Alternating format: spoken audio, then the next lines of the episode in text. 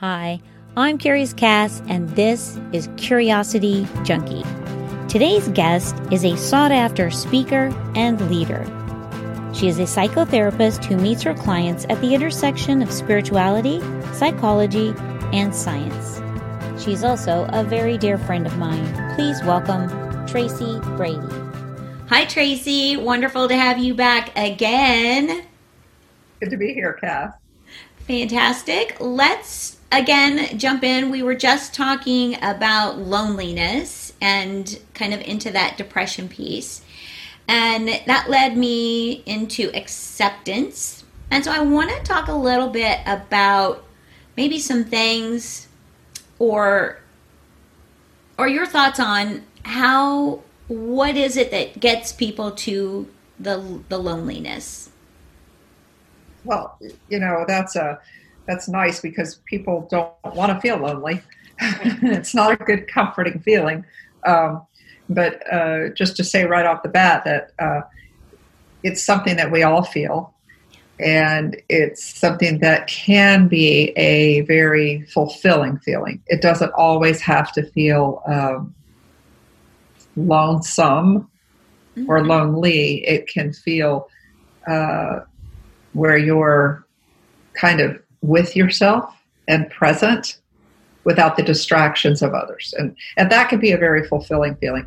But you bring up um, acceptance, and that very much ties into, uh, can tie into a feeling of loneliness that we're all kind of probably grappling with, or at some level we're all dealing with because we are having to, or some people don't do it, but we're you have to be alone at some point, even without the COVID.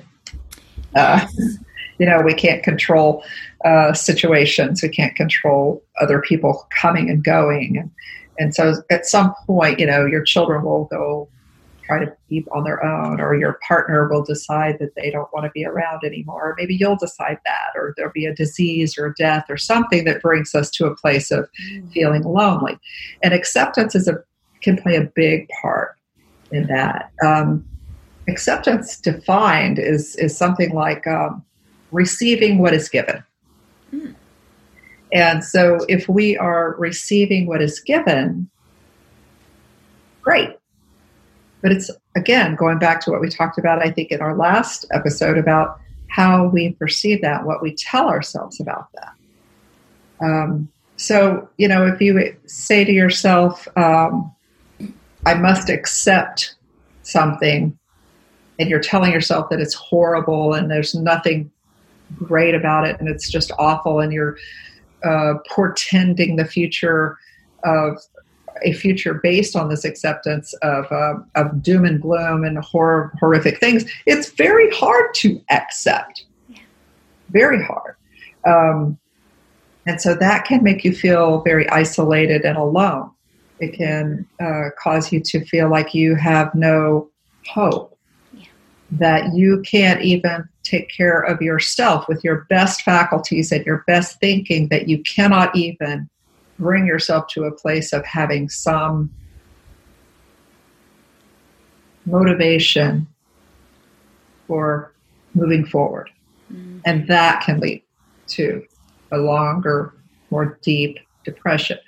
Um, but on the other hand, um, you know, paying attention, taking yourself out of the equation personally and paying attention to what you're telling yourself or what your brain is telling yourself about situations that you are attempting to accept or reject mm. um, is important because we have to make sure that, you know, or pay attention are we attempting to accept something that's not true or partially true? And our tendency to go down the rabbit hole or segue or doom and gloom or you know is is is as we've talked about in previous episodes something that we do in response to fear. And fear is always always at its core a good thing. It's meant to spark us to action. But when it moves us to actions that aren't in balance with reality, mm. that's when it can have a very devastating effect on our psyche, our soul, our lives, everything. And so when we talk about acceptance, nobody wants to accept something that they see as bad. Mm-hmm. Nobody. I mean, you can't fool yourself into right. saying this is good. Um, you know, my my son developed a brain tumor out of the blue when he was 12 years old and died at 13. There was no way I could accept that. Mm. There was no way while I was going through that, there was any part of that that I could see as good. Right. No possible way. However, there was a time at which my sanity, my peace of mind, was threatened yeah. to a level that was unacceptable to me. So I had to come to some point where I could at least say to myself that this is the reality. Acceptance, what I'm trying to say is acceptance doesn't mean we have to like it. Ah, right. Yes our brains and our egos are always trying to get us to a place where we can be happy and we can have, you know, we're telling ourselves that we have to be joyful. And if we're not joyful, we're sad. And, and it's, that's not true. There is a place of complete contentment, mm. I guess, in each moment that I think is a, that, that people don't realize um, is more real and more sustainable in the long run. These ups and downs, and you know, this is good, this is bad, and this is, you know, the brain loves that stuff. The ego loves that stuff because it can get us to try to motivate ourselves to, to action and doing. I could fix this and I can make that happen. But when we come to things that we have to accept that are out of our control,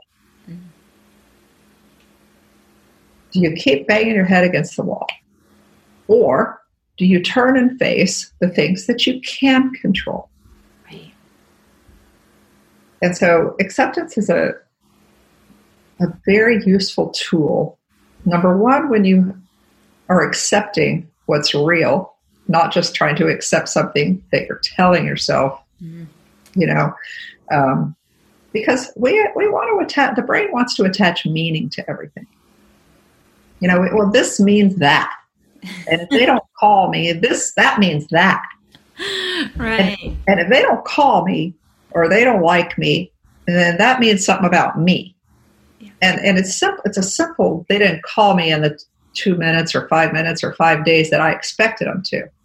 You know, and so we've got all the way over here to I'm depressed now because I've told myself something. So if you're t- if you're telling yourself something about reality that's true, fantastic. But you don't really know that by yourself. Sometimes we have to talk to a professional or somebody that can have an objective view and help us to get to a place where we are facing reality as it is and not just suffering because of all the stuff we're putting on it ourselves. Mm-hmm. I know that's a lot girl and that's probably more than you asked for. No no it's great. And what kind of came to my mind is a conversation i was having around death and how i i know we're all going to die i know that but i have such i don't like to go to funerals they feel heavy and i think it's stuff i'm telling myself about death i don't know but it just seems like that's one of those things we need to accept. And the reality of it is that person is gone. Yes, it hurts and you have a loss. And loss can be not only death, this was part of that conversation. It's not only death. It can be a divorce. It can be children leaving home. It can be it can be a lot of different things. It can be an animal passing. Loss is a heavy thing. And so, how do you get to acceptance with the loss? The loss infers meaning. Mm. And we need meaning. It's important. It motivates us, it drives us to be loving, all sorts of things. But when meaning gets in the way of acceptance, we have to change that meaning and be willing to release the meaning we've attached. For example, when my son died, one of the losses that I had, besides the obvious ones, uh, was I realized I was no longer a mother to a son. Mm. I was still a mother, but I was no longer a mother to a son. So the meaning I had attached about myself being a mother to raising a boy, a man, I, I had a lot of stuff that was that I thought was wonderful that I had put on top of who I was and said that's who you are that I had to accept that I was no longer that. Right. So that is a is a big deal because when we try to accept a loss, any something outside of ourselves or inside of ourselves, we have to pay attention to what we're telling ourselves about it and what meaning we have attached because that feels like a part of us. Yes. And who are we without that? And that becomes a whole couple of sessions. right. At least. At least. Yeah. So. No, but I, I can see how we have attached stories to that person being in our life or that thing being in our life. It's what we've told ourselves we are with them or it. Yes. Sure. In jobs right now, you know, people are losing their jobs and, uh, you know, they've ha- they have to redefine who they are. Yes. You know, this is calling this situation, any situation that involves the acceptance of something different, especially when it involves meaning about who we are. It is just a very fertile ground for growth um, movement, um, and it for most many of us it can feel very odd and strange, like we're going crazy. And so, I would encourage anybody who this resonates with to get some somebody to you know professional or somebody who can help them navigate this because it's you're not always going crazy. Right. it just feels that way sometimes. Right. Because these these things we identify with this meaning it, it's attached to us in such a way that it has it's been so important to us and it's driven so many of the things that we've done throughout our lives that to just take it off feels like we're, we're dying. Yeah. and it doesn't feel right. Yet to, to keep it to keep it that way it's not in line with reality. You know if my job is my value and what everything i've fought for and worked for and put so much into and gotten my degrees or my training and it's everything that's supported my family and given me everything and you know given me self-esteem and stuff and i don't have that anymore just to say oh well Uh, what? That's impossible. We, we, we can't it's don't don't feel like there's something wrong with you if you can't do that. Right right. that's not, that's not something that we can do easily or at least i can't. No. Yeah i completely agree and i i I do think there are a lot of people with COVID right now that are struggling with a lot of change and that detaching from the meaning that we've given ourselves. So, what what are what would be something you would recommend if someone is feeling the the loss of a job, a loved one, um, uh, the loss in any way, which can create the loneliness, which can create depression. You know, just like it all kind of rolls into. What is something that someone could do at home, just small step that they could take to start shifting that thought? Um, I think you know, none of these are small steps, um, but acknowledging maybe and being aware that this is something that has been very important to me and but yet it's going to kill me or drive me insane to try to continue to fight it or hope for it or I've got to turn in another direction. Um, one of the things that I, I would encourage is that people ask to be shown the universe, higher power, God, Buddha, uh, anything you believe, the trees, whatever you believe is a little bit stronger than you and guides the winds of change and, and makes the moon and sun rise and fall. Ask whatever power that is to maybe show you some strength, maybe show you something that you know this this does not mean that you are empty this means that you maybe need to turn your gaze onto things that you can do. You know, there's a serenity prayer. Grant me the serenity, and it says God, but grant me the serenity to accept the things I cannot change, the courage to change the things I can, and the wisdom to know the difference. So maybe a small step, besides the awareness of it, is to turn in that direction or ask for guidance in looking for something that really is. One way to do that is a gratitude list. I know that's trite and people are like, oh, but oh, it's so just for, this moment, just for this moment, do I not have the ability to sit up straight? I do. Wow, where's that come from? You know, uh, do I have the ability to feed myself something today? Yeah, wow, that's pretty important. That is pretty freaking important. And I like what you shared uh, in I think our last one of our last uh, one of your last episodes where uh, you talked about calling someone else. Yeah. As as long as there's no expectations mm. associated, this is something we do to get out of our own ruminating, detrimental, we're terrible selves. But truthfully, when we do something, water the grass, give life to nature, when we feed our animals or pet our animals, when we uh, walk the dog, um, when we help someone else contribute to something, um, throw a piece of paper away that someone else has discarded, just the smallest act can can give us can empower us and, rec- and touch that place in us that knows that we are not just our job. Uh, that knows that we have value beyond what we have attached ourselves to. And that can be enough spark to get you to want to do it more.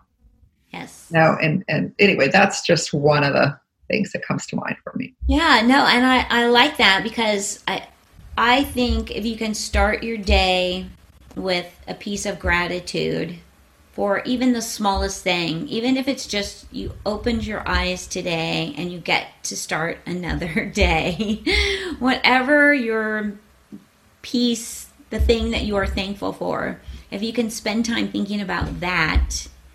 And then I think it, another big one is don't be afraid to ask for the help. We talked about that, I think, in the last video. And don't be afraid to reach out to someone, even just to talk. But I like that you added without expectation. They're not there to save you. You're reaching out just to say hi, just to connect with another human being, just to bring you back into the now. I think is a good way to put that. Like bring you back to reality, get you out of your thoughts. I think that's it, it changes your perspective, and that's what we need is a change in perspective when we get so bogged down with those habitual. I'm no good. What am I going to do? I'm powerless. And truthfully, powerlessness is not something that we like. So it makes sense that we would want to get bogged down in trying to fix that. But when it gets to a place of, eh, you've got to have a change in perspective. I mean, if you just focus, what is that thing about looking at an elephant, a blind person, or someone who's never seen an elephant, if you just give them like a little tiny little piece of of the side of them or the tail, there's no way they could see the whole thing. You know, they can't know what you're talking about. So we we we, we tend to get very, you know, if this is my problem, you know, and I and I I have it here. Mm-hmm. Well, it, it makes sense for me to want to get really close to it so I can, you know, do every possible thing I can do to try to fix it, right? But how, how much can I see beyond this when I get this close to my problem? I can't. Right. So, I mean, you need, you need, yeah, it, it, helps to have somebody help you out. And if you're going to reach out to someone, it's it's to help you get a different perspective and help you know that your problems are not the only thing in the world happening right now, although it feels like it. Right, absolutely. Thank you so much, Tracy, for coming on again and talking about acceptance. And we tied it in with loneliness and depression and a few other things. So thank you for sharing your knowledge with us again today. My pleasure. Thank you for having me. Absolutely. And for all of you, if you're looking to connect with Tracy for some counseling, you can reach her at tracybrady.com. I highly recommend working with her if you have the opportunity. And again, stay safe and stay curious, my friends.